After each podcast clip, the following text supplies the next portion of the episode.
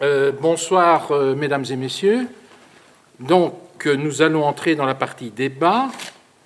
Nous allons nous montrer, je vous le promets, respectueux du timing. Donc, je ne suis pas là pour faire des discours, mais simplement pour jouer le rôle de modérateur et présenter nos orateurs de ce soir.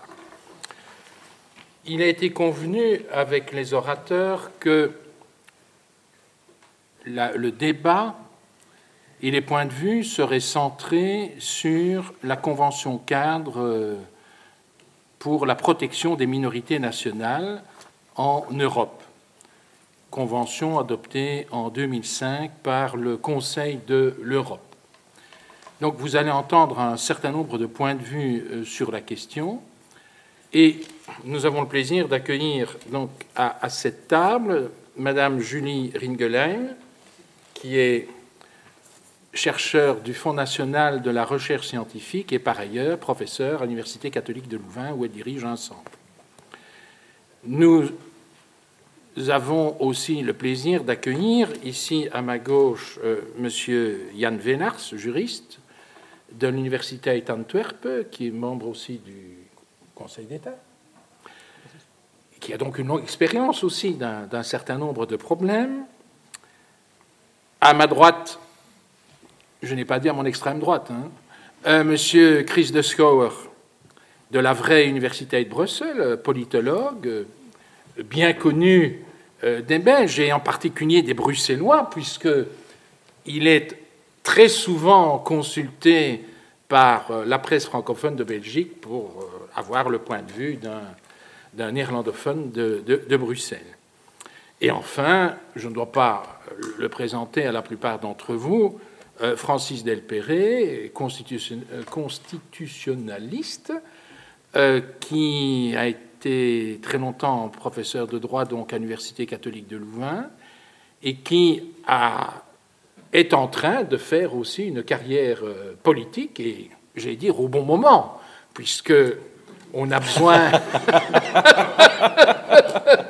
on a besoin de beaucoup de créativité et d'imagination dans, les coulisses, n'est-ce pas, de négociations pour la formation d'un gouvernement et qui s'annonce tout de même assez difficile.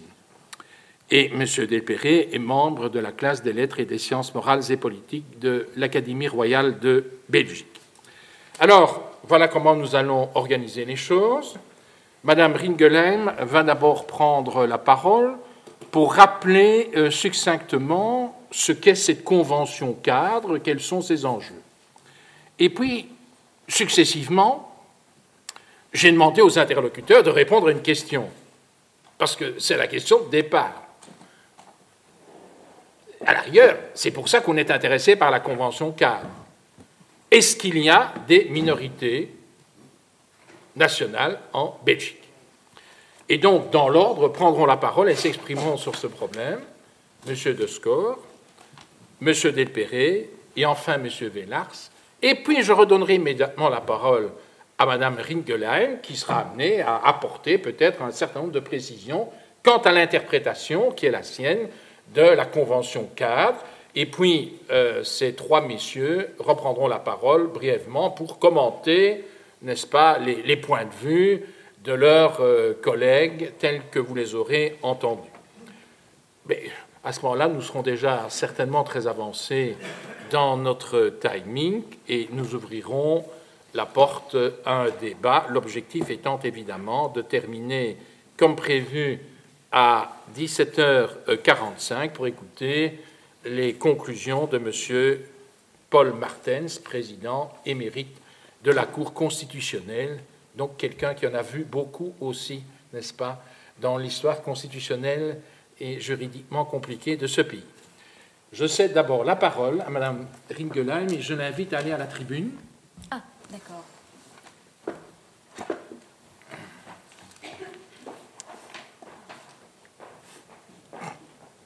Merci, euh, Monsieur Asquin. Euh, donc je vais dire quelques mots de la notion de minorité et de la Convention cadre pour la protection des minorités nationales, puisque euh, avant de s'interroger sur la question de savoir s'il y a des minorités nationale en Belgique, il faut d'abord s'entendre sur la notion même de minorité nationale, mais il faut aussi pouvoir comprendre quel est le sens, quel est le contenu de cette convention et quelles, quelles pourraient être les conséquences de son éventuelle application en Belgique. Quelques mots d'abord euh, sur cette convention. Comme euh, l'a rappelé euh, Francesco Palermo lors de la session précédente, cette convention a été adoptée en 1995 dans une période marquée par la chute du communisme et le retour de la question des minorités sur la scène internationale qui a conduit à toute une série d'initiatives prises au niveau européen pour réactiver une forme de protection internationale des minorités. Cette convention est entrée en vigueur en 1998 et la quasi-totalité des pays membres du Conseil de l'Europe ont adhéré à cette convention. 39 États ont adhéré à cette convention. Euh, il reste 4 États qui ne l'ont ni signée ni ratifiée. Il s'agit, ça ne va pas vous étonner, de la France, de la Turquie et puis de deux autres pays, Andorre et la Moldavie. Et puis, il y a quatre États qui ont signé cette convention, donc qui ont, euh, pris la décision d'y adhérer, et puis ils se sont arrêtés en cours de route et ne l'ont pas ratifié. Donc le processus d'adhésion à euh, cette convention est resté bloqué, et parmi ces quatre États, il y a évidemment la Belgique, mais aussi le Luxembourg, la Grèce et l'Islande. Alors, pour euh, ce que j'aimerais faire dans mon exposé, comme il s'agit d'une convention qui est assez mal connue et sur laquelle euh, circulent un certain nombre euh, d'idées reçues qui sont, dans certains cas, des idées fausses, j'aimerais partir de trois idées répandues sur cette convention et démonter ces idées, ces idées reçues. Première idée, cette convention n'aurait vocation qu'à s'appliquer dans les États d'Europe centrale et orientale, parce que la notion de minorité nationale ne s'appliquerait qu'à, ne concernerait que cette région de l'Europe. Deuxième idée reçue, cette convention garantirait des droits collectifs qui iraient à l'encontre de la tradition libérale de droit individuel. Et troisième idée reçue, euh, qui est euh, exprimée par certains, cette convention serait fondamentalement incompatible avec le système mis en place en Belgique pour aménager la coexistence entre groupes linguistiques, le système belge reposant sur un principe de territorialité, alors que, euh, selon certains, cette convention reposerait sur un principe totalement différent qui serait le principe de personnalité. Première idée reçue, cette convention n'aurait vocation à s'appliquer que dans les pays d'Europe centrale et orientale. Euh, euh, cette, idée est liée à euh, une idée qu'a évoquée Antonella dans, son intervention, l'idée qu'il y aurait d'un côté euh, en Europe centrale et orientale une conception ethnique de la nation et en Europe de l'Ouest une conception civique de la nation, conception dont elle a montré le caractère stéréotypé et en partie erroné. Alors cette opinion reste répandue aujourd'hui, elle est exprimée parfois jusque dans les rapports que certains États ont soumis euh, au comité consultatif qui est chargé de euh, veiller au respect de cette convention. Cette opinion peut s'expliquer par l'histoire, là encore, comme on l'a rappelé dans d'autres interventions, pour des raisons liées à la politique internationale, pour des raisons liées aux cours différents, compris les processus de construction des identités nationales.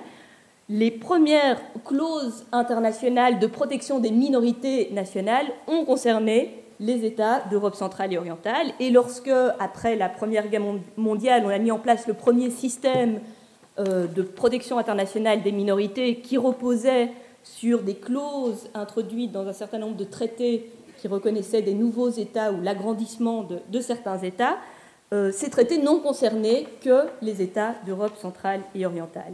Mais le phénomène auquel renvoie la notion de minorité et qui émerge à cette époque le fait que dans certains États, il existe au sein d'une population des groupes euh, minoritaires qui parlent une langue différente, qui pratiquent une religion différente ou qui ont des traditions culturelles différentes, cette réalité-là n'est pas limitée euh, à l'Europe euh, centrale et orientale. Et lorsque, après la Deuxième Guerre mondiale, la protection internationale des minorités va réémerger dans un contexte différent, un contexte marqué par le développement du droit international des droits de l'homme qui est basé sur un principe d'universalité. Dans ce contexte-là, il va devenir difficile de faire des distinctions a priori dans la protection accordée à certains individus en fonction du pays où ils résident. Et la première manifestation de ce nouveau droit des minorités, c'est l'article 27 du pacte des Nations Unies sur les droits civils et politiques, qui est adopté en 1966, euh, pacte auquel la Belgique a adhéré sans faire de réserve.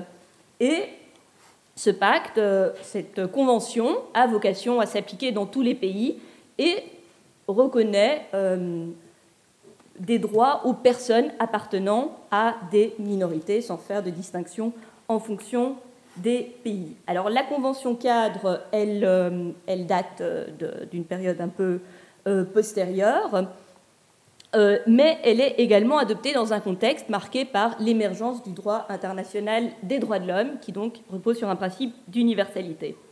Alors, cette convention ne définit pas la notion de minorité, mais on peut se reporter à la pratique du comité consultatif, qui est donc l'instance qui est chargée de surveiller le respect et la mise en œuvre de cette convention par les États qui y ont adhéré, et quel a été le raisonnement suivi par ce comité pour, euh, pour préciser la notion de minorité nationale, puisqu'elle n'est pas définie dans cette convention, eh le comité a estimé qu'il fallait partir du type de droit euh, énoncé dans cette convention pour en déduire quels étaient les groupes visés.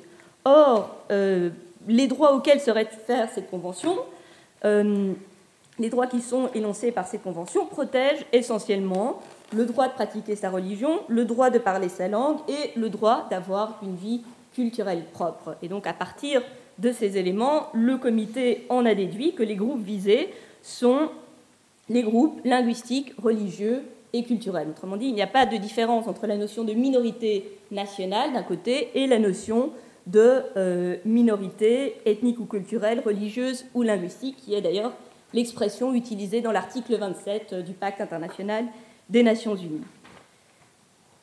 Alors, deuxième euh, idée reçue, je suppose qu'on pourra de toute façon revenir sur la notion de minorité dans la discussion. Deuxième idée reçue, cette convention cadre garantirait des droits collectifs qui iraient à l'encontre de la tradition libérale de droits individuels.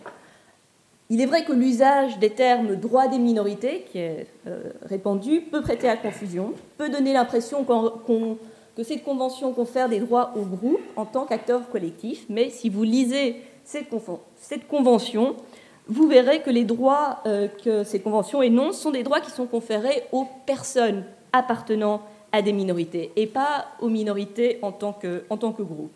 L'article 1 de la Convention dit d'ailleurs la protection des personnes appartenant à des minorités fait partie intégrante de la protection internationale des droits de l'homme. Et autre principe important, l'article 3 pose un principe d'autodétermination individuelle en disant toute personne appartenant à une minorité a le droit de choisir librement d'être traitée ou de ne pas être traitée euh, comme telle. Alors, il faut aussi ajouter qu'une grande partie des droits qui sont énoncés dans cette convention sont en fait des droits qui sont déjà reconnus dans d'autres traités que la Belgique a ratifiés. C'est le cas notamment du droit à l'égalité et à la non-discrimination, du droit de manifester sa religion ou du droit de toute personne arrêtée d'être informée dans une langue qu'elle comprend des motifs de son arrestation. C'est un droit qui est déjà euh, consacré, par exemple, par la Convention européenne des droits de l'homme. Alors, Qu'apporte cette convention? On peut dire qu'il y a trois apports euh, principaux. D'abord, dans certains cas, elle précise quelles sont les conséquences spécifiques pour les minorités de certains droits qui sont reconnus ailleurs. Par exemple, elle précise que la liberté d'expression inclut le droit de communiquer des informations ou des idées dans une langue minoritaire, ou que le droit au nom inclut le droit d'utiliser son nom dans la langue minoritaire. Mais bon, ce sont des conséquences qu'on pourrait déjà déduire d'autres droits déjà garantis ailleurs. Les véritables innovations de la Convention, elles sont finalement peu nombreuses. Euh, je vais en citer euh, quelques-unes. Il y a d'abord un article qui établit que les États ont l'obligation de promouvoir les conditions propres à permettre aux personnes appartenant à des minorités de conserver et développer les éléments essentiels de leur identité. Et en lien avec euh, cette disposition, on dit également que les États doivent s'abstenir de toute politique d'assimilation forcée.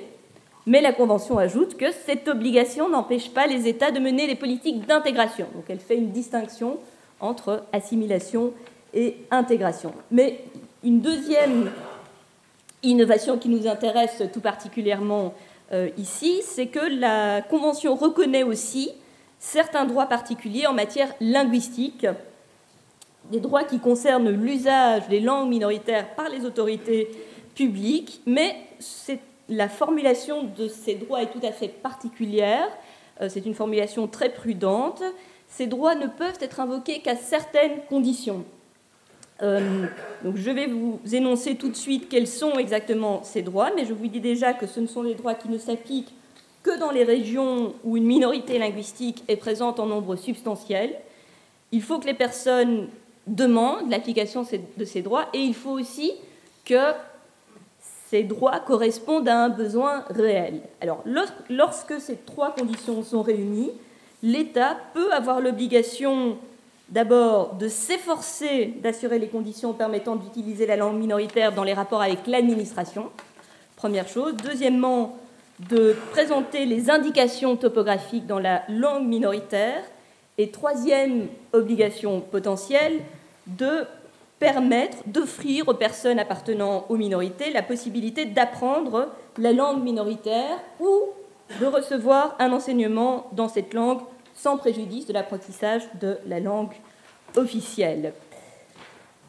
Mais euh, à part ces innovations sur le plan du contenu des droits, l'apport principal de la Convention cadre, c'est la mise en place d'un système de contrôle international qui est spécialisé sur la question des minorités, dont le, qui repose en grande partie sur le comité consultatif, qui est un comité d'experts qui euh, examine les rapports euh, soumis par les États, dans lesquels les États doivent euh, expliquer comment ils mettent en œuvre cette convention. alors, troisième et dernière idée que, sur laquelle j'aimerais dire quelques mots, une idée également répandue est que la convention cadre irait fondamentalement à l'encontre du système mis en place en Belgique pour aménager la coexistence entre groupes linguistiques. Euh, l'idée est que le système belge repose euh, principalement sur un principe de territorialité. Le pays est divisé en régions linguistiques et dans les trois régions unilingues, les institutions publiques n'utilisent que la langue majoritaire dans cette région, ce qui permettrait d'arriver à un équilibre au niveau national, puisque les, trois groupes linguistiques historiques existants en Belgique euh, ont droit à des services publics dans leur langue sur une portion du territoire du pays. A l'inverse, nous dit-on, la convention cadre serait, elle, basée sur un principe de personnalité où chaque individu euh, bénéficierait, où qu'il se trouve sur le territoire national, des droits qui lui sont reconnus en tant que membre d'une minorité. Et donc, euh, disent certains, appliquer la Convention cadre en Belgique aboutirait à perturber profondément l'équilibre du système. Alors, que penser de cette vision des choses? Je vais juste donner quelques éléments pour alimenter la discussion. Il faut d'abord souligner que le principe de territorialité en Belgique connaît déjà des tempéraments. Dans les communes à facilité, qui sont donc des communes situées dans une région unilingue, mais dont une proportion importante de la population parle une autre langue euh, officielle, on a déjà prévu des modalités qui permettent à ces personnes d'avoir accès à un enseignement public, euh, d'avoir des contacts avec l'administration dans leur langue. Donc, principe de territorialité, oui, mais avec déjà des tempéraments. D'autre part, on peut dire qu'à l'inverse, la Convention cadre n'ignore pas le principe de territorialité, puisque je vous ai parlé de ces droits en matière linguistique qui ne s'appliquent que dans les euh, régions du pays où une minorité linguistique constitue une part substantielle de la population. Donc il y a déjà un élément de territorialité qui est intégré à la Convention. Mais la question qui se pose en Belgique est évidemment de savoir si ces dispositions linguistiques pourraient être invoquée par des groupes minoritaires au niveau régional pour euh, éventuellement obtenir une extension des facilités au-delà des limites actuelles posées par euh, le droit belge ou obtenir d'autres droits qui ne sont actuellement pas reconnus par le droit belge. Alors, euh, quelques mots là-dessus pour terminer. Est-ce qu'une telle utilisation de la Convention cadre serait possible et aurait des chances d'aboutir Alors, il y a plusieurs choses à dire. D'abord, la première question qui se pose est de savoir si, euh, du point de vue de la Convention cadre, un groupe qui est minoritaire uniquement au niveau régional, mais pas au niveau national, par exemple les Flamands en Wallonie, peut être considéré comme une minorité au sens de la Convention cadre. Là-dessus, il y a des discussions euh, en droit international, il y a des États qui ont pris différentes positions sur la question, mais en tout cas, la position du comité consultatif de la Convention de cadre sur cette question est claire. La réponse pour le comité est oui, si la région en question bénéficie de pouvoirs autonomes, euh, d'une autonomie importante qui lui permettrait de menacer les droits du groupe minoritaire. Donc, du point de vue du comité consultatif, un groupe euh, peut être considéré comme une minorité s'il est minoritaire uniquement au niveau régional. Mais deuxième question, cela signifie-t-il pour autant que, euh, à supposer que les groupes linguistiques des minorités régionales soient considérés comme des minorités au sens de la Convention cadre, cela signifierait-il que euh, l'application de la Convention cadre aboutirait à bouleverser le système en place en Belgique? Je ne le pense pas. Et pour cela, j'en veux pour preuve les l'application, l'expérience euh, qu'on peut déjà observer de l'application de cette convention dans d'autres États. Donc maintenant, je passe la parole à M. Descor. Y a-t-il des minorités en Belgique? C'est une question très intéressante et on m'a donné huit minutes pour euh, répondre.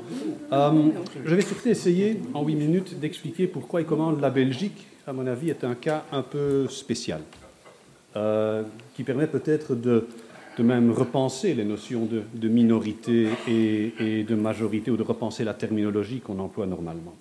N'étant pas juriste, je ne vais pas faire référence directement à la convention cadre. Je préfère faire référence, moi, au modèle théorique du politologue norvégien Stein Rokkan. Stein Rokkan essaye de comprendre et d'expliquer les conflits, les clivages dans des pays en regardant bien, en essayant de comprendre bien comment, à quel moment et où un pays, un État a été fondé, fût-ce par séparation, par assemblage, par agrandissement. Il y a, toujours un, élément, un, moment fondateur et il y a toujours, quand un, nouvel État est créé, il y a toujours une élite dominante. Il y a des gens qui font l'État, state building euh, en anglais. Et il y a alors toujours aussi, à condition que la démocratie peut se développer, il y a des composantes dans ce nouvel État qui vont s'opposer, qui vont s'opposer au centre, qui vont s'opposer à l'élite euh, dominante. Steinrock parle de centre et de périphérie.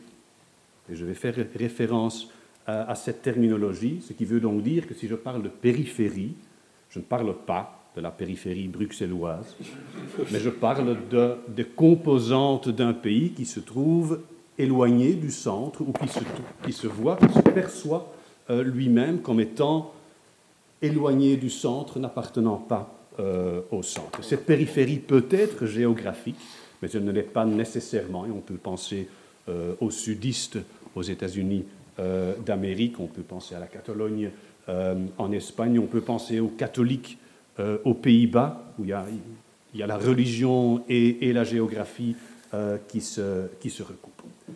La création de la Belgique en 1830 par sécession a été faite pour plusieurs raisons, religieuses entre autres, mais aussi, on se concentre là-dessus, linguistique. La création de la Belgique se fait en français de toute évidence et sans grande discussion. Le centre est donc francophone, de toute, de toute évidence. la périphérie, qui est un peu une périphérie géographique, se trouve, se trouve au nord, et va graduellement mettre en question cette idée de centre euh, francophone.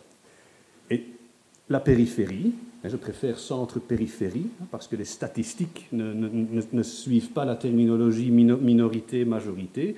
La, périphérie, le, mouvement flamand ne, repose pas sur une minorité, hein, mais se développe et garde, au fond, jusqu'à ce jour, cette perception du centre comme étant un centre un peu, étranger, étant un centre où se trouvent les élites qui dominent et qui ne comprennent pas très bien qui est des identités et des demandes euh, différentes. Donc la communauté flamande en Belgique se crée, dans la périphérie, se crée et se définit comme minorité.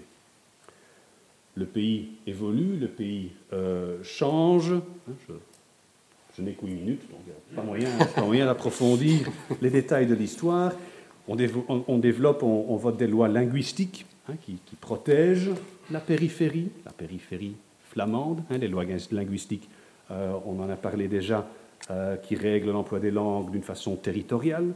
Et il y a aussi l'importance du nombre qui commence à jouer à partir de 1919, l'évolution économique qui va lentement mais sûrement transformer l'ancien centre et l'ancienne périphérie.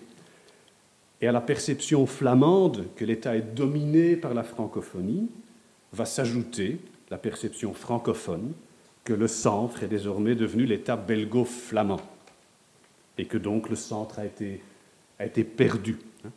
Une deuxième minorité, une deuxième périphérie, c'est un peu étrange, mais une deuxième périphérie se met en place et va demander aussi une protection, cette fois contre le poids des nombres, le, poids, de, poids vraiment du, nombre, de la majorité euh, numérique. Donc, première idée, la Belgique, à ce moment-là, on parle à partir des années 60, 70, 60 déjà, la Belgique n'a plus vraiment de centre, sauf dans les yeux des deux périphéries, des deux minorités qui voient, qui voient un centre où l'autre domine. Et donc deux périphéries qui cherchent à se protéger contre les dangers d'être enfermés dans un pays qui n'est pas vraiment un pays qui les traite comme il devrait le faire. Et donc on met des protections en place de diverses façons, euh, la logique territoriale, comme je l'ai déjà dit, dans l'emploi euh, des langues, la reconnaissance formelle aussi des groupes euh, linguistiques au Parlement, au gouvernement, la mise en place de mécanismes évitant la domination numérique, comme la parité au gouvernement, les doubles majorités constitutionnelles, la sonnette d'alarme, etc. L'obligation aussi de gouverner le centre ensemble, donc le, droit de veto de l'un contre, contre l'autre. Il est intéressant à noter, à constater quand même que après la mise en place de cette protection demandée par des périphéries différentes, des types de protection différentes aussi pour des périphéries différentes, euh, la perception que on est périphérie et que le centre est dominé par l'autre n'a pas changé. Bien au contraire, elle a encore été renforcée. Et donc, si, on, voit aujourd'hui un souci flamand hein, de bien fermer la frontière linguistique ou de la renforcer, tout le problème de, euh, BHV, eh bien, ça, traduit entre autres une peur de se faire encore et toujours grignoter par la langue dominante.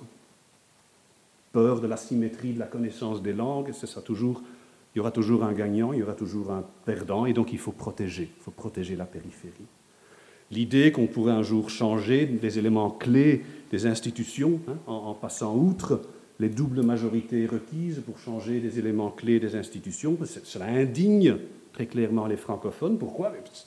Ça serait la fin de la protection contre le nombre, contre la poids euh, du nord du, du pays. Je trouve cela assez fascinant. Nous sommes donc un pays sans centre, sauf le centre qui est défini par les deux communautés linguistiques qui définissent le centre comme la place où l'autre domine, où l'autre sort finalement, après tout, toujours gagnant. Et donc le, défi hein, pour la Belgique, à mon avis, ne se trouve pas tellement dans le fait qu'il y ait des minorités qui mettent en cause une vision dominante de l'État. Le défi pour la Belgique, à mon avis, est plutôt le fait qu'il n'y a pas de vision sur la façon dont on organise l'emploi des langues et la coexistence de deux communautés ou de trois communautés linguistiques. Je vous remercie. Monsieur Delperré. Monsieur le Président, Mesdames, Messieurs, la Belgique vit pour l'instant au rythme du concours Reine-Elisabeth et je pourrais donc commencer cette intervention par un air d'opéra, Wagner, pourquoi pas, Lohengrin. Vous savez aussi que Lohengrin se déroule dans un coin du Brabant. Et Lohengrin est ce chevalier qui prétendait que personne ne pouvait savoir qui il était et d'où il venait, et non plus où il allait. Consigne de silence. Bah, moi, je pourrais peut-être adopter cette consigne euh, de silence en disant que, à première vue, en principe, moi, je ne vois pas de minorité dans l'ensemble belge, mais, deuxième partie de la réflexion, je voudrais tout de même, en relisant les lois, me demander si certaines minorités, notamment linguistiques ou politiques, n'existent pas dans le système institutionnel qui est le. Silence d'abord au nom de données qui sont celles du droit constitutionnel et du droit international. Données du droit constitutionnel, ben, la Constitution belge ne parle pas de minorité, sauf, peut-être dans son article 11, que dit l'article 11 La jouissance des droits et libertés reconnus aux Belges doit être assurée sans discrimination. La loi et le décret garantissent notamment les droits et libertés des minorités idéologiques et philosophiques.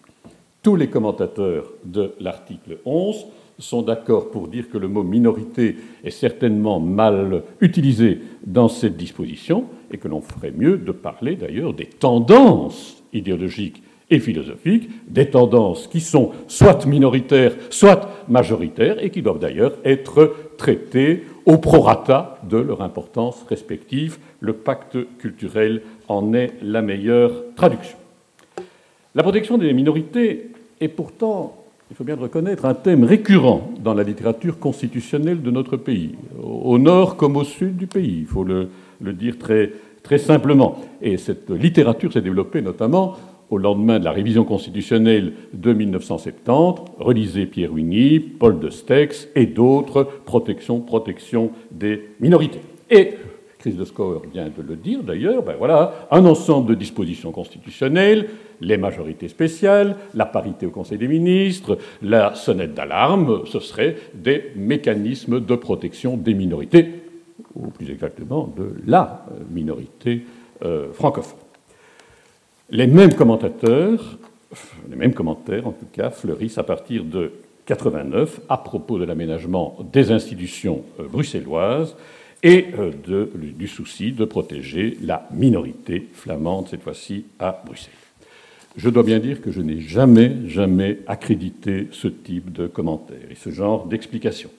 Pour une raison très simple, c'est que dans un État fédéral, je dis bien fédéral, il n'y a pas de minorité et de majorité. Il y a des composantes, c'est-à-dire le, titre même, c'est l'intitulé même du, du, titre premier de la Constitution, quelle que soit leur importance numérique, ces composantes doivent être traitées sur pied d'égalité. Les francophones minoritaires en Belgique, parce qu'il ne serait que 4 200 000, certainement pas. Les flamands minoritaires à Bruxelles, parce qu'ils ne composent que 10% de la population de la capitale, certainement pas. Les germanophones minoritaires dans l'ensemble belge, parce qu'il ne serait que 70 000, mais je ne crois pas que ce soit euh, exact ou pertinent. Les Belges minoritaires en Europe, parce qu'il ne serait que 10 millions dans un ensemble de 500 millions, pas question, pas question, tant que les États membres restent maîtres d'un ensemble de décisions au sein de l'Union. Je crois que instiller le virus minoritaire dans un système fédéral n'a pas de sens et que c'est même à un moment donné un contresens flagrant. Ou bien c'est un résidu d'une nostalgie unitaire, ou alors, peut-être plus grave, c'est le refus de traiter de manière égale ceux qui peuvent contribuer à assurer l'avenir harmonieux d'un État composé. L'État fédéral, c'est l'État qui, en principe, ne connaît pas de minorité et qui, en tout cas, ne considère pas ses composantes comme des minorités. La liberté, l'autonomie, si vous préférez, va de pair avec l'égalité. Données de droit constitutionnel. Données de droit international, Julie Ringelheim a rappelé la Convention cadre pour la protection des minorités nationale. Et elle n'a pas pu s'empêcher de, dire que cette convention cadre était tout de même euh, empreinte d'une certaine ambiguïté. Notre collègue Florence Benoît-Romer, qui était recteur de l'Université de, Strasbourg, dit notamment qu'une lecture, il appelle ça la lecture germanoslave de la Convention, est défendable. À ce moment-là, la minorité nationale, c'est quoi? La nationale, c'est un ensemble de personnes qui sont localisées dans un État, mais qui se réclament en réalité d'un autre État. C'est le mot national, c'est l'adjectif national qui est le plus important. Un pays voisin dont ces personnes ont été séparées par les découpages arbitraires de territoires nationaux. Et elles souhaitent évidemment garder avec la nation mère un certain nombre de liens culturels, sociaux et parfois même électoraux. Bah, il est clair que cette notion-là de minorité nationale, encore une fois, n'est pas de beaucoup de secours dans le débat belgo-belge. Silence qui pourrait justifier pour des raisons constitutionnelles, pour des raisons internationales, persistance quand même de cette notion au regard de données proprement législatives. La notion de minorité nationale, et c'est la lecture qui nous a été proposée, peut en effet servir, non pas dans cette conception internationaliste, mais dans une conception proprement interne à un État, peut servir à désigner quoi? Ben, Un groupe social qui présente les caractéristiques suivantes. Un, il est composé au sein de la nation. Il est composé de nationaux dans la nation. Il présente deux, des caractères spécifiques, notamment sur le plan culturel et linguistique. Et trois, il réclame de l'État un traitement particulier aux fins de préserver cette situation et ses caractères spécifiques. Cette notion est-elle aujourd'hui, opérationnelle dans l'ensemble belge?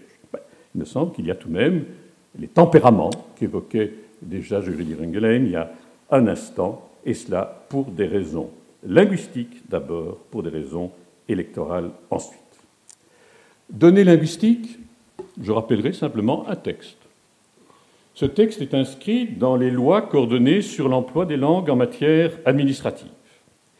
Et ce texte nous dit simplement, expressis verbis, qu'il y a dans l'ensemble belge, il y a un ensemble de régimes linguistiques, c'est l'article 8 de la loi, sont dotés d'un régime spécial en vue, je cite, de la protection de leur minorité, et suit l'énumération d'un certain nombre de communes. Ce sont les, les fameuses 27 communes à statut spécial, ou bien entendu des, régimes, on appelle ça souvent des facilités, encore que l'expression soit un peu ambiguë, des régimes particuliers en matière d'enseignement, d'administration et de culture sont organisées. Ben voilà, 27 communes dans lesquelles des minorités peuvent valablement, aux yeux de la loi, se dessiner et demander un traitement particulier. Deux données électorales. Autre tempérament, autre entorse au principe d'homogénéité linguistique, c'est l'aménagement de circonscriptions électorales qui ne correspondent pas aux limites des collectivités politiques particulières telles que les provinces, mais qui tiennent compte de l'existence de groupes sociaux qui présentent suffisamment de traits communs pour justifier l'émergence d'un sentiment politique particulier et la désignation de personnalités qui représentent valablement ces citoyens. Dans cet esprit-là, l'on peut évidemment considérer que les 35 communes qui composent Halle et Villevorde, et qui font donc partie de ce grand arrondissement de Bruxelles-Halle-Villevorde, peuvent composer une minorité politique dès l'instant où il leur est reconnu de différentes manières, par un vote exclusif, alternatif ou cumulatif, ce n'est pas le moment d'ouvrir ce débat-là, le droit de voter, par exemple, avec les habitants de Bruxelles. Monsieur le Président, je conclus en citant Nietzsche.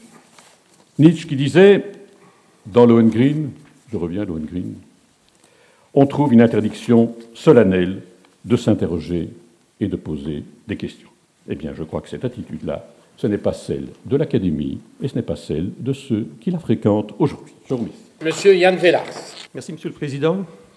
Euh, je tiens d'abord à vous remercier de m'avoir invité à participer à ce débat, euh, débat important aussi pour notre pays, et ceci à un moment où celui-ci vit une crise institutionnelle profonde. Il fut un temps, mesdames et messieurs, où les Belges étaient considérés comme des maîtres dans l'art du compromis. Mais déjà depuis quatre ans, il semble toutefois que la, devise de la Belgique est devenue rien ne va plus. Euh, les hommes et les femmes politiques de ce pays ne s'entendent plus, ni sur la réforme de l'État, ni sur son statut linguistique. Leurs opinions sont notamment radicalement opposées en ce qui concerne la Convention cadre pour la protection, des minorités nationales. Tous les partis politiques francophones en demandent la ratification, alors que les partis néerlandophones s'y refusent. Tous les partis néerlandophones. La déclaration gouvernementale de l'actuel gouvernement flamand mentionne même que la convention cadre ne sera jamais acceptée. Donc la question se pose s'il est encore possible de parvenir à une position commune sur ce sujet. Deux problèmes sont source du désaccord. Premièrement, quelles sont les minorités nationales en Belgique? Et deuxièmement, dans quelle mesure la Convention cadre porte-t-elle atteinte au principe de territorialité qui régit notre législation euh, linguistique? Durant, durant les quelques minutes qui me sont imparties, j'aimerais aborder brièvement chacune de ces problématiques et plus spécifiquement à la lumière des avis du comité consultatif dont Mme Ringelheim vous a déjà parlé. D'abord, donc, les minorités en Belgique. Par le passé, deux commissions d'experts en 1998 et en 2003, il y a déjà huit ans, se sont penchés sur la question de savoir quelles sont les minorités nationales en Belgique, mais ils ne sont pas parvenus à un, accord. Aujourd'hui, huit ans après, le troisième cycle de suivi du comité consultatif est presque achevé, et je crois que la conception que se fait le comité lui-même des minorités nationales est devenue plus claire. Trois constats me semblent être très importants. D'abord, le comité consultatif ne s'est pas risqué à donner une définition de la notion de minorité nationale et n'a pas non plus proposé de critères stricts. Un des critères avancés par euh, les experts néerlandophones, mais aussi par des experts francophones dans le premier comité d'experts, critères repris plus tard par la Commission de Venise, critères selon lesquels des groupes se trouvant dans une position dominante ou codominante ne peuvent être considérés comme des minorités nationales, ce critère ne se retrouve pas dans les avis. Deuxième constat, le comité consultatif se base sur une interprétation flexible et souple. Et ce qui est important surtout pour la Belgique, c'est que le comité consultatif estime que des minorités régionales peuvent être des minorités nationales au sens de la Convention cadre. À première vue, cela peut paraître paradoxal, mais à mon avis, ce ne l'est pas. Euh, quand, par exemple, dans un État fédéral comme la Belgique, une entité fédérée, la communauté, est compétente en matière de l'emploi des langues, la culture et l'enseignement, des matières tout à fait pertinentes pour l'application de la Convention cadre, c'est au niveau de l'entité fédérée qu'il faut se placer pour savoir quelles sont les minorités. Ainsi, le, comité consultatif a reconnu qu'en Suisse, les germanophones formaient une minorité dans, les cantons de Fribourg et du Valois, et que les francophones étaient une minorité dans le canton de Berne. A un troisième constat. Le comité consultatif se montre très pragmatique envers les déclarations nationales. Il admet qu'à défaut de définition de minorité nationale dans la Convention, il est laissé aux États une certaine marge d'appréciation. Mais cette marge n'est pas illimitée. Le comité a le dernier mot et il n'hésite pas à proposer d'autres groupes que ceux que les États ont qualifiés de minorités nationales. L'examen des opinions du comité consultatif me font dire aujourd'hui que quelle que soit la déclaration que fera la Belgique, il est très probable que le comité consultatif estimera et invitera les autorités belges à reconnaître qu'en tout cas, les germanophones, les francophones en Flandre, ainsi que les néerlandophones en Wallonie et à Bruxelles sont des minorités nationales en Belgique. Je n'aborde pas la problématique s'il y a encore d'autres groupes, les Roms, euh, peut-être les, personnes d'origine juive à Anvers, qui peuvent prétendre être une minorité nationale. J'aborde le deuxième problème qui est à mon avis beaucoup plus difficile à résoudre. Notre législation linguistique est basée sur le principe de territorialité. Évidemment, elle reconnaît à toute personne la liberté linguistique dans la sphère privée, culturelle, commerciale, etc. Mais elle impose l'homogénéité linguistique aux autorités publiques en laissant dans la sphère publique peu de place aux minorités linguistiques, si ce n'est dans les communes à facilité. À l'heure actuelle, la classe politique flamande ne semble pas disposée à relativiser ce principe de territorialité. C'est pourquoi elle rejette la ratification de la Convention cadre. Je suis un constitutionnaliste, je ne suis pas un homme politique, je n'ai même pas l'ambition et l'intention de le devenir. Je n'ai donc pas ici, euh, je suis pas ici pour défendre l'attitude de la classe politique flamande, ni pour l'attaquer. Ce que je pourrais essayer de faire, c'est d'expliquer, à la lumière de la signification de la Convention cadre, cette attitude de rejet de cette Convention. On entend parfois dire qu'on ne comprend pas très bien le refus flamand de ratifier la Convention cadre parce que, en fait, cette Convention est plutôt anodine. Il s'agit dans une large mesure du soft law, ce que les juristes appellent du soft law. La plupart des dispositions n'ont pas d'effet direct, n'accordent pas de droits justiciables aux citoyens. Personnellement, je suis d'avis qu'il ne faudrait pas sous-estimer l'effet que pourrait avoir une ratification de la Convention cadre dans notre pays. Même si la plupart des dispositions ne sont pas directement applicables, les autorités seront obligées à prendre des mesures de telle sorte que la minorité puisse s'épanouir. Le, comité consultatif interprète ces obligations de manière flexible et variée. Et ayant lu beaucoup d'opinions du comité, il me semble que la devise qui est à la base de ces recommandations est la devise Plus est en vous.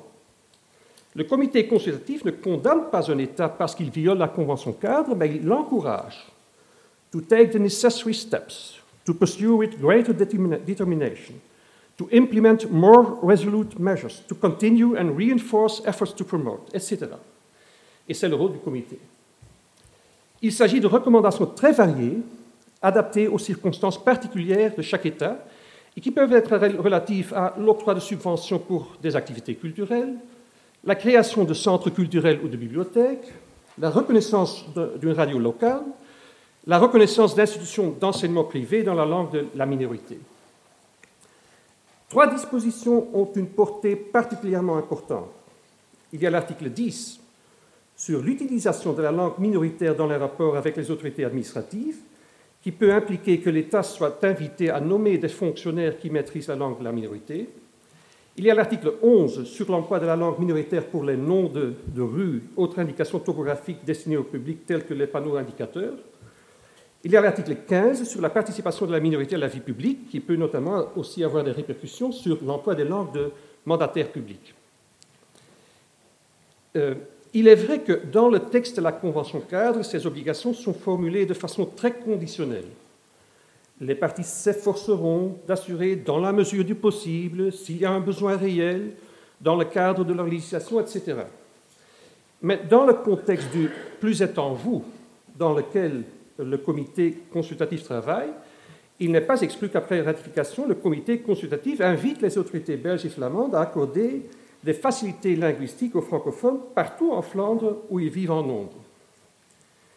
Il n'est donc pas exclu que demain, après la ratification de la Convention cadre, des francophones, non seulement dans le Brabant flamand, mais aussi peut-être à Anvers, à Gand, à La Panne, à Knock, se prévendront de la Convention cadre pour réclamer certaines facilités linguistiques. Voilà ce qui explique le rejet très général de la Convention cadre par la classe politique flamande. Les Flamands constituent certes une majorité dans ce pays et évidemment aussi en Flandre, mais apparemment d'un point de vue sociolinguistique, ils se sentent toujours très vulnérables. Beaucoup estiment qu'ils ont besoin du principe de territorialité et de l'homogénéité de la région linguistique afin de préserver leur propre langue et culture. L'expérience du passé, un passé assez récent, avec la francisation des communes de la frontière linguistique et la périphérie bruxelloise, est encore trop présente dans les mémoires. L'on craint, à juste titre ou non, que l'octroi de facilités aux francophones en Flandre les démotivera à s'intégrer dans la société flamande en apprenant la langue néerlandaise, et que la langue majoritaire risque même d'être minorisée dans de nombreuses communes, et enfin que la frontière linguistique elle-même soit menacée je ne peux me défaire de l'impression qu'un cercle vicieux s'est formé en Belgique. Les Flamands refusent la ratification de la Convention cadre parce qu'ils prétendent que les francophones seront moins enclins à s'intégrer dans la société flamande et qu'ils réclameront encore plus que la frontière linguistique soit modifiée. Tandis que souvent les francophones déclarent préconiser une modification de la frontière linguistique parce que leur demande de protection de leurs droits de minorité dans les communes flamandes est rejetée.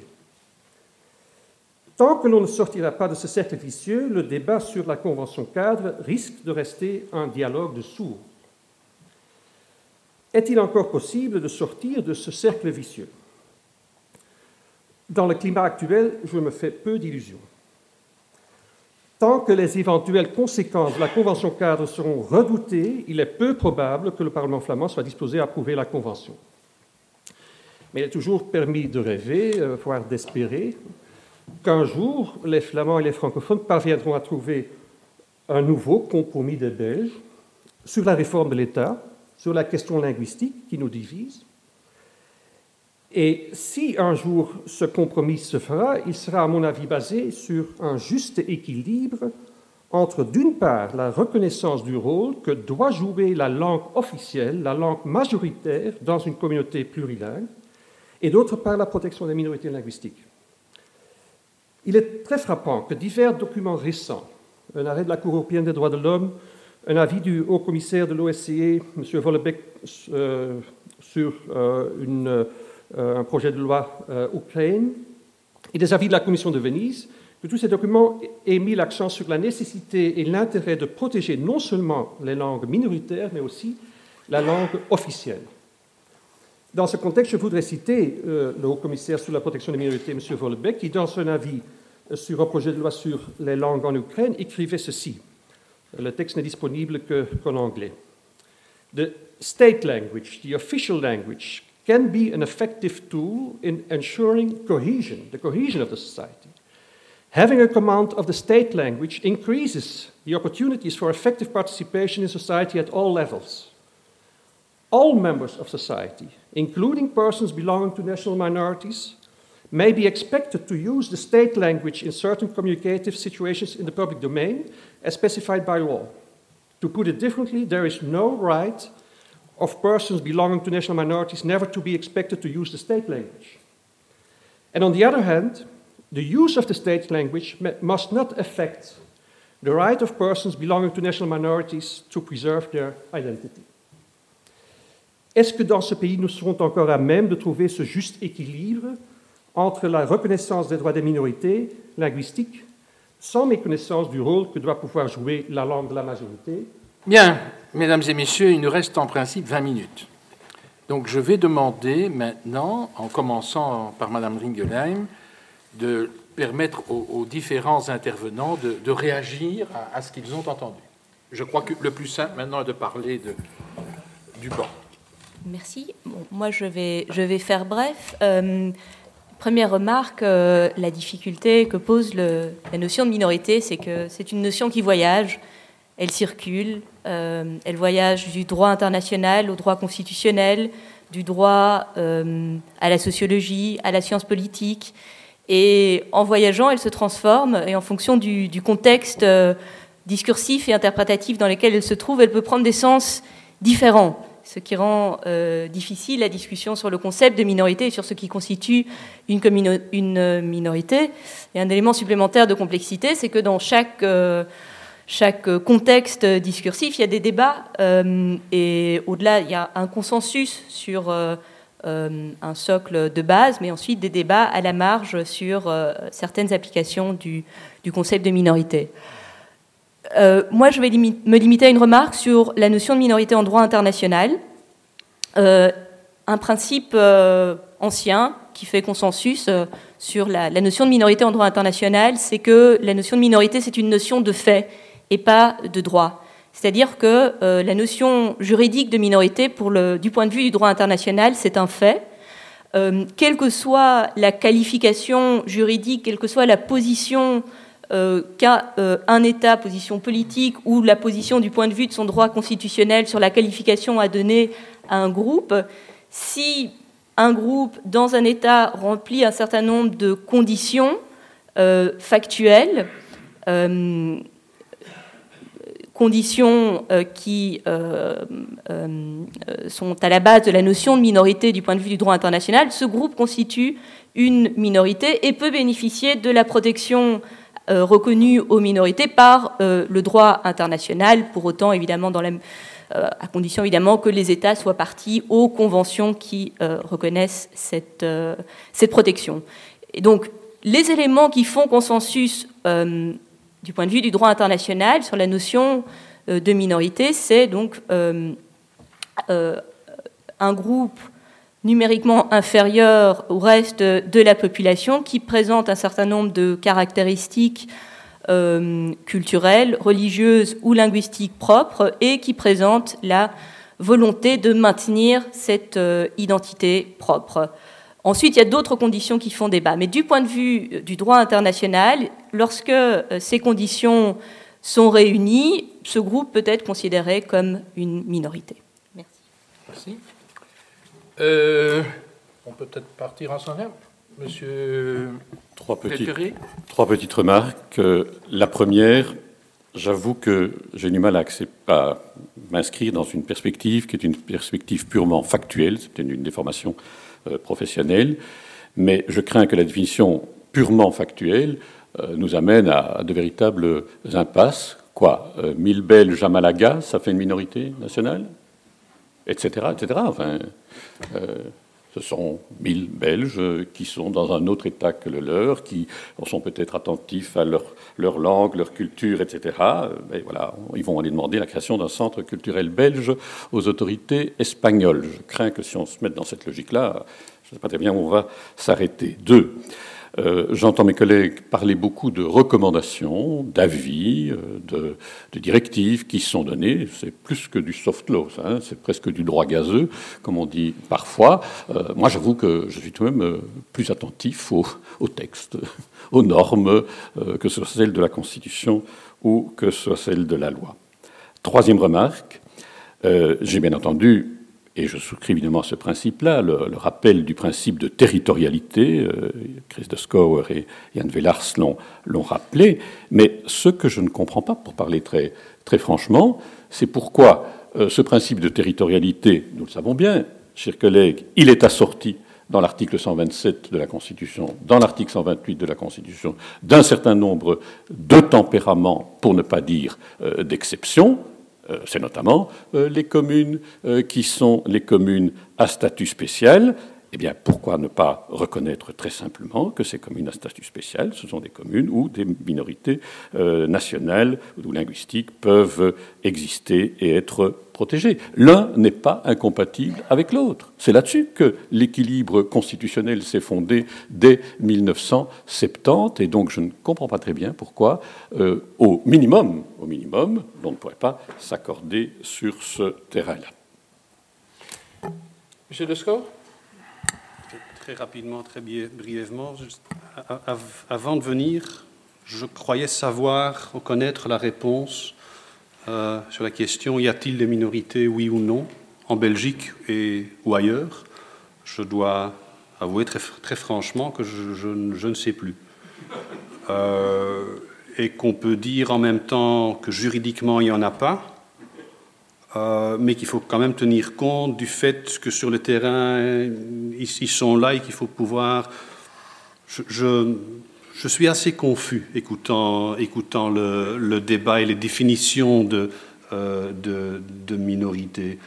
Euh, ceci dit, je, te, je trouve que la façon dont la Belgique a essayé jusqu'à présent d'organiser la protection de la périphérie, je ne vais pas employer le, euh, ou les périphéries, euh, est assez sage, avec le principe de la territorialité, euh, avec des exceptions, des exceptions importantes. Donc ce n'est pas, pas la territorialité pure et dure, c'est un peu, un peu mou, il y, a, il y, a, un flou artistique qui reste et c'est bien, c'est bien parce que quand on met des frontières pures et dures, ça fait toujours, ça fait toujours mal. Donc laissons un peu de flou artistique, laissons un peu de, de possibilité de lire et d'interpréter de façon différente. S'il n'y a pas moyen de se mettre d'accord sur une frontière euh, pure et dure.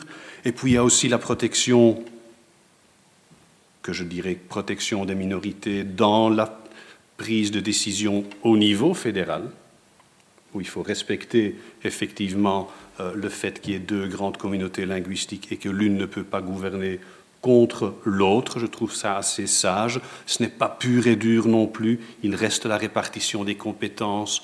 Toutes les compétences au sein du, euh, du gouvernement ne sont pas les mêmes. Donc il y, a les secrétaires d'État. Donc c'est un peu flou aussi. C'est un peu mou. Il reste un peu de, de flou artistique. Moi, je, suis assez radical dans la défense de, du compromis. Monsieur Villars Oui, euh, je voulais, voudrais réagir à ce que vient de dire euh, mon collègue euh, Francis Delperry. Euh, je crois que le principe de territorialité est inscrit dans notre Constitution, mais dans l'article 4 de la Constitution. Et l'article 4, nous, nous, le savons tous, ne dit pas grand-chose, ne demande que euh, une priorité de la langue de la région. Donc, euh, le rejet de la Convention cadre par la classe politique flamande n'est pas un rejet basé sur une objection d'inconstitutionnalité, c'est un rejet politique. Euh, par contre, je ne crois pas qu'on pourrait, euh, qu'on doit mélanger les arguments constitutionnels et arguments basés sur la Convention cadre. Je crois que le comité consultatif de la Convention cadre n'acceptera pas que la Belgique déclare que seulement les communes à facilité sont, euh, contiennent des, minorités linguistiques. Pourquoi une commune juste à côté, commune juste à côté avec euh, une même composition de la population pourrait être considérée ne pas être euh, une minorité linguistique? Le, droit international va juger notre oui, le comité dira que c'est arbitraire de, de, de, se baser seulement sur les articles de la Constitution où il y a six communes euh, des communes à facilité, et seulement dans ces six communes, il y aurait une majorité, euh, une, minorité nationale. Six communes, 27 communes. Oui, 27, mais enfin autour de Bruxelles, mais les six communes autour de, Bruxelles, les autres communes à côté, où il y a aussi une, une importante, euh, un, groupe important de, francophones, pourquoi est-ce qu'ils ne seraient pas une minorité? Parce que le constituant l'a décidé, ben, le constituant, là, n'a pas à faire des, des, ça peut, des choix arbitraires. Donc c'est le compromis belge, j'entends bien, euh, mais au niveau international, on dira euh, les francophones seront une minorité en Flandre, dans toute la Flandre. C'est mon opinion. Écoutez, euh, d'abord, c'est un débat extrêmement riche, avec des, positions diversifiées qui vous montrent la, la, complexité des choses. Alors, il nous reste dix minutes. Moi, je proposerai ceci. Je ne veux empêcher personne de parler. Mais nous avons tout de même un autre constitutionnaliste dans la salle nous avons un grand politologue. Moi, je me permets de les interpeller et j'aimerais entendre leurs graines dans ce débat. Et je me tourne vers M. Scholzem et je me tourne vers M. de Correbiter. Et peut-être euh, vous-même après. Mais oui. Merci, Monsieur le Président. Je vais être très bref. Hein. je vais répondre à votre attente, mais très bref. Dire qu'un État fédéral ne connaît pas de minorité, ben, euh, il me semble que la Suisse, qui a le même principe de territorialité que nous, a accepté la convention cadre et soumise au comité consultatif euh, et, qu'apparemment c'est sans encombre. Apparemment c'est sans encombre. Je rejoins tout à fait également l'opinion de, de, de Jan Velars. C'est vrai que quel que soit le soin qu'on apporte à définir la notion de minorité en Belgique, ce sera in fine le comité consultatif qui l'emportera. Et, ceci est confirmé par, par M. Palermo. Alors, troisième chose que, je voudrais dire, euh, et je m'adresse, euh, enfin, je fais référence à, Jan Vellertz, euh, nous avons été tous les deux dans les, les deux groupes d'experts. Alors, est-ce que vous ne croyez pas que, que, nous sommes devant une situation un peu exceptionnelle, un peu extraordinaire, où il faut quand même essayer de, franchir des caps. Il est évident que si la Belgique éclatait, euh, on en a parlé, Madame Capel-Pogasseyan en a parlé, euh, mais l'adhésion aux institutions européennes serait conditionnée par la ratification de la Convention cadre. Alors, est-ce qu'il n'y a pas moyen d'un peu sortir du, du, problème par le haut? Je sais que c'est une expression un peu journalistique, euh, sortir du problème par le haut, de ne plus essayer d'éplucher cette définition des minorités sur laquelle nous avons passé des heures et des heures et des heures, sinon des jours entiers, nous inspirer dans les grandes lignes de ce qui se fait en Suisse et qui n'a pas l'air de marcher, et, de recréer ainsi un, climat de confiance et, d'essayer de, sortir. Parce que sinon, ce qui va se passer, c'est que la Belgique, et euh, l'exposé de, Francisco Palermo était, très bon, va être constamment houspillée, et plus, exactement la Flandre va être constamment houspillée par des aspects liés à la non-ratification de la Convention 4, comme ça a été le cas euh, à l'ONU euh, tout début de ce mois de mai. Donc, voilà mon opinion sur le problème. Je crois que dans des circonstances exceptionnelles, on peut faire, euh, on parle de l'équilibre de 1970, ben oui, il y a un équilibre en 1970. Apparemment, la page de 1970 est, tournée. Hein. Il, faut faire du nouveau. Alors, et si on faisait du grandiose Monsieur Vella, et, qu'on ose accepter au Parlement flamand cette convention si redoutée et si abominable.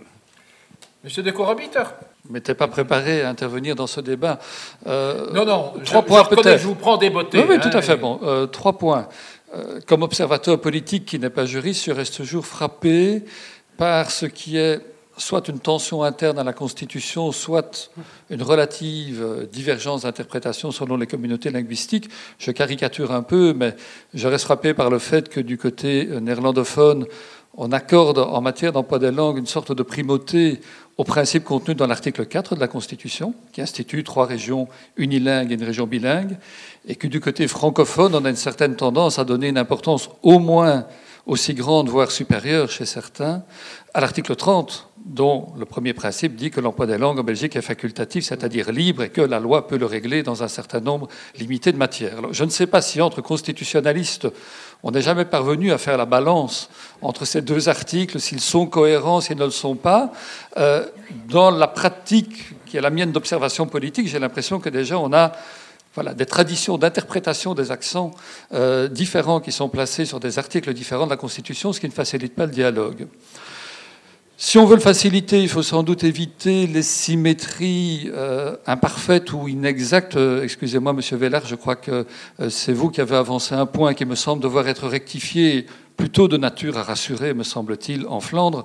Vous disiez très justement tous les partis flamands refusent de ratifier la Convention cadre, et puis vous mettiez ça en balance avec le fait que les partis francophones demandaient une modification de la frontière linguistique.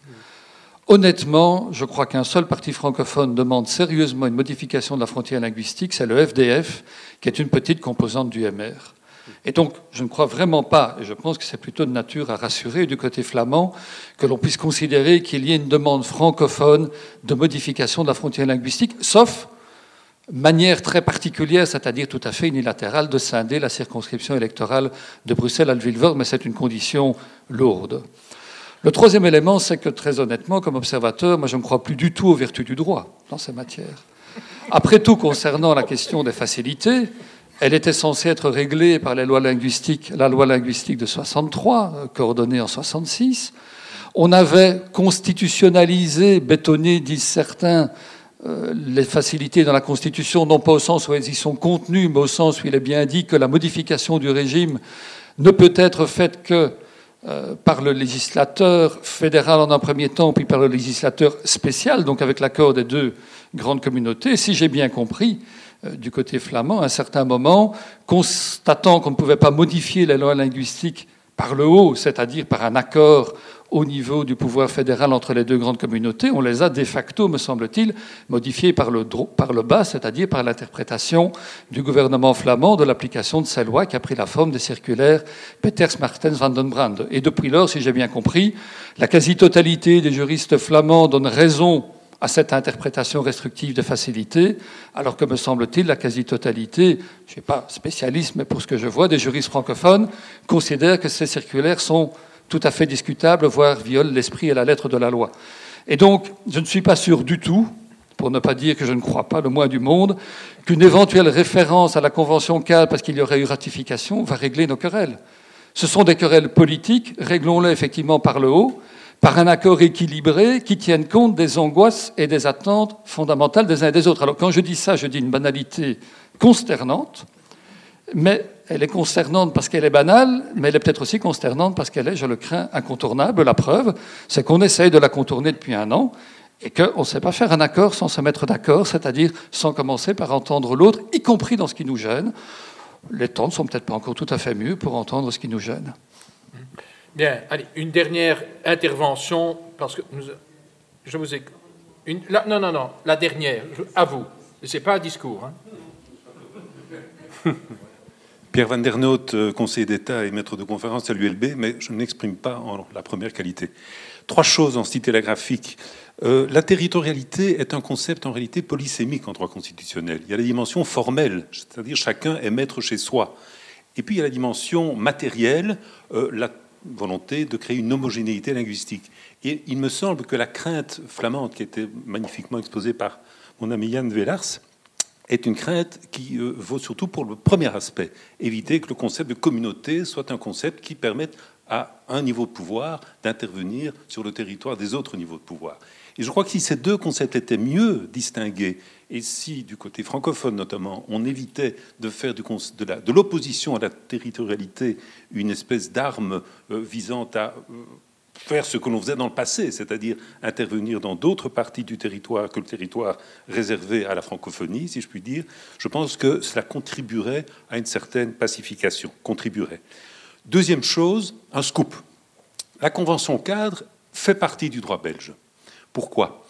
Parce que, je, je schématise et je provoque volontairement, la Cour européenne des droits de l'homme interprète depuis de nombreuses années plusieurs dispositions de la Convention qui fait partie de l'ordre juridique belge incontestablement, à la lumière de la Convention cadre, arrêt Chapman, arrêt DH contre République tchèque.